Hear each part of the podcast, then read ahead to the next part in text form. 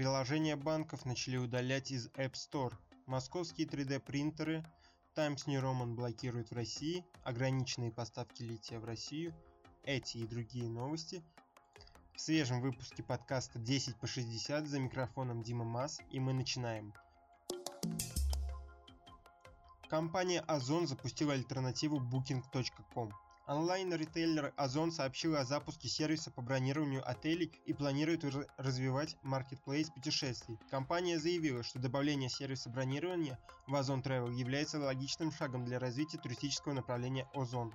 На текущий момент пользователи могут выбрать из 70 тысяч предложений как внутри страны, так и в странах, доступных для посещения. У пользователей есть возможность оплаты бронирование баллами Озон, которым можно оплатить до 99% от стоимости бронирования. Компания также предлагает получить 7% кэшбэк за первое бронирование в сервисе. Приложения банков начали удалять из App Store. Приложение Альфа-Банк больше не доступно для скачивания или обновления в App Store для устройств, которые работают под управлением операционной системы iOS, сообщает пресс-служба Альфа-Банка. Если у клиентов стоит последняя версия, она продолжит работать быстро и надежно. Банк обо всем позаботился, заверили в пресс-службе. Единственное неудобство, если клиенты случайно удалили приложение или его надо установить на другой iPhone, сделать это временно не получится. Стоит отметить, что с 12 апреля приложение Сбербанк стало недоступно в App Store. Для проведения необходимых банковских операций можно также использовать веб-версию Сбербанк Онлайн, которая адаптирована для использования на мобильных устройствах. А система и инфраструктура Сбера работают в штатном режиме. Средства клиентов находятся в безопасности, заверили в пресс-центре. Компания Huawei отключила поддержку карт МИР в своем магазине приложений. Владельцы карт мира сообщают, что при попытке оплаты карты в магазине приложений App Gallery компания Huawei проходит оповещение об отклонении платежа. Компания проинформировала пользователей App Gallery, что у владельцев карты МИР могут возникать трудности при попытке добавления карты. Компания говорит, что ведет работу над решением этой проблемы и в качестве альтернативного способа оплаты рекомендует воспользоваться оплатой с помощью номера мобильного телефона. Ранее стало известно, что Huawei удалила из своего магазина приложений несколько банковских приложений российских банков, попавших под санкции. Стоит заметить, что единственным приложением, которое еще можно оплачивать картами МИР, это Samsung Pay и Mir Pay. Но надолго ли, я не могу сказать.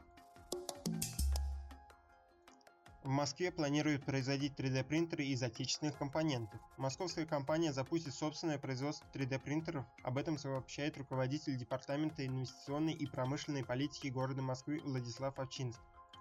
Устройства будут состоять из максимального количества произведенных в России комплектующих. На принтерах планируют печатать запчасти для бытовых приборов, автомобилей, фурнитуры и многое другое. Это снизит стоимость конечного продукта и сократит зависимость от импорта, считает глава ведомства. В марте 2022 года в Московской технической школе открылось направление аддитивные технологии, технологии послойного наращивания и синтеза объектов. Предприятия могут обучать там своих сотрудников для внедрения инноваций в производство. Правительство Москвы, в свою очередь, предоставляет им субсидии на обучение. Гибкий флагман Vivo X Fold представлен официально.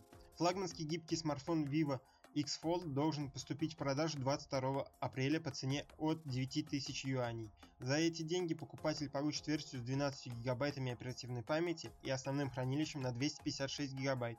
Вариант с 512 гигабайтами основной памяти обойдется на 1000 юаней больше. У смартфона 8 дюймовый экран производства Samsung выполнен по технологии LTPO. Экран поддерживает частоту обновления 120 Гц и имеет разрешение 2К+.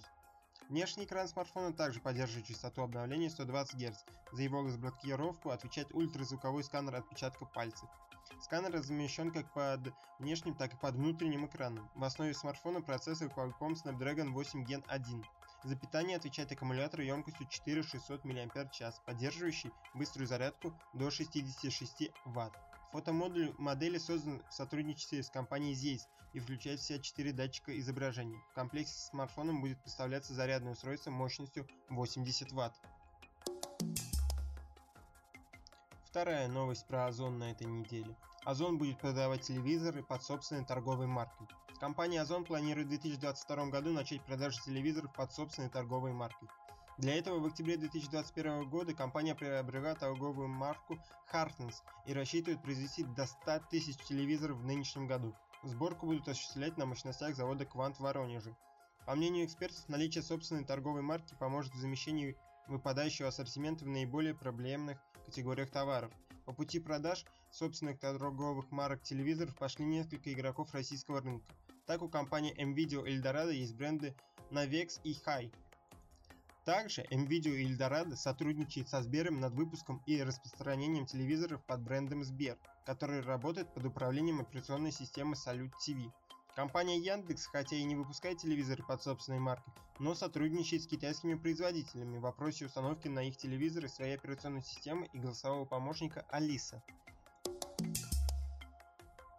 Владелец прав на шрифты Times New Roman заблокировал доступ к ним для клиентов из России. Американская компания Monotype, владеющая правами на распространенные шрифты Times New Roman, Arial, Verdana, Tacoma, Helvetica, ограничила доступ к своей библиотеке шрифтов для пользователей из России. При попытке открытия сайт компании Monotype с каталогом шрифтов, российский пользователь получает сообщение о запрете доступа. Данная информация представляется источником в российских IT-компаниях. При этом у пользователей, использующих VPN, возможность доступа сохраняется. Шрифт Times New Roman применяется в официальных документах Госдепартамента США, а также используется и Российским Министерством обороны. Шрифт Times New Roman был разработан в США в 1932 году и используется в газете The Times, а до 2007 года этот шрифт по умолчанию применялся в Windows.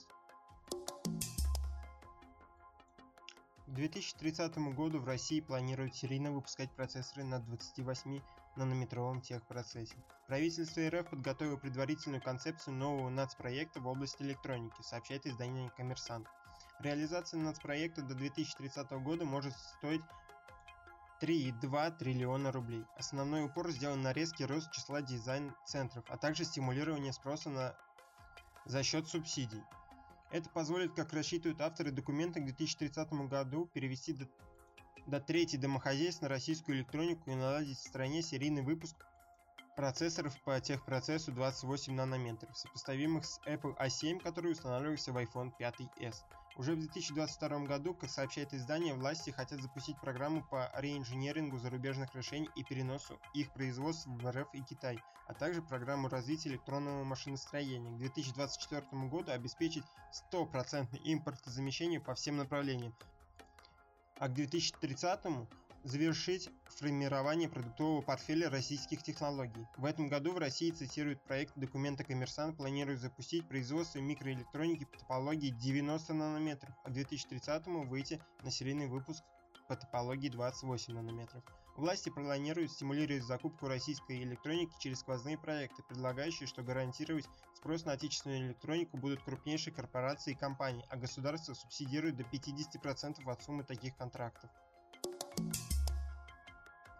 Ситимобил не закрылся 15 апреля, а обновился. В конце марта компания популярного агрегатора такси Ситимобил объявила о закрытии с 15 апреля 2022 года. Как тогда подчеркнула пресс-служба, речь шла о полном прекращении работ. Это не ребрендинг и не переход на другое юридическое лицо. Однако накануне закрытия в сети появились слухи о переговорах сервиса таксовичков о продаже части активов. Судя по всему, они оказались успешными, ведь вместо отключения сервиса приложение сети Mobile обновилось до платформы Android и iOS. Google Play обновление вышло 14 апреля, а в App Store 15 апреля. В заметке к релизу сообщается «Все работает, едем дальше». Также, как заявил представитель индустрии журналистам, приложение сейчас работает и для водителей партнеров, и для пользователей, поскольку решается вопрос с продажей части активов компании. Аргентина и Чили остановили поставки лития в Россию.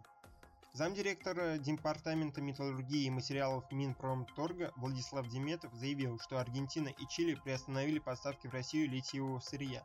Это может вызвать проблемы в производстве аккумуляторов и систем накопления энергии. Теоретически поставлять литиевое сырье может и Китай, но эта страна сама испытывает его острую нехватку.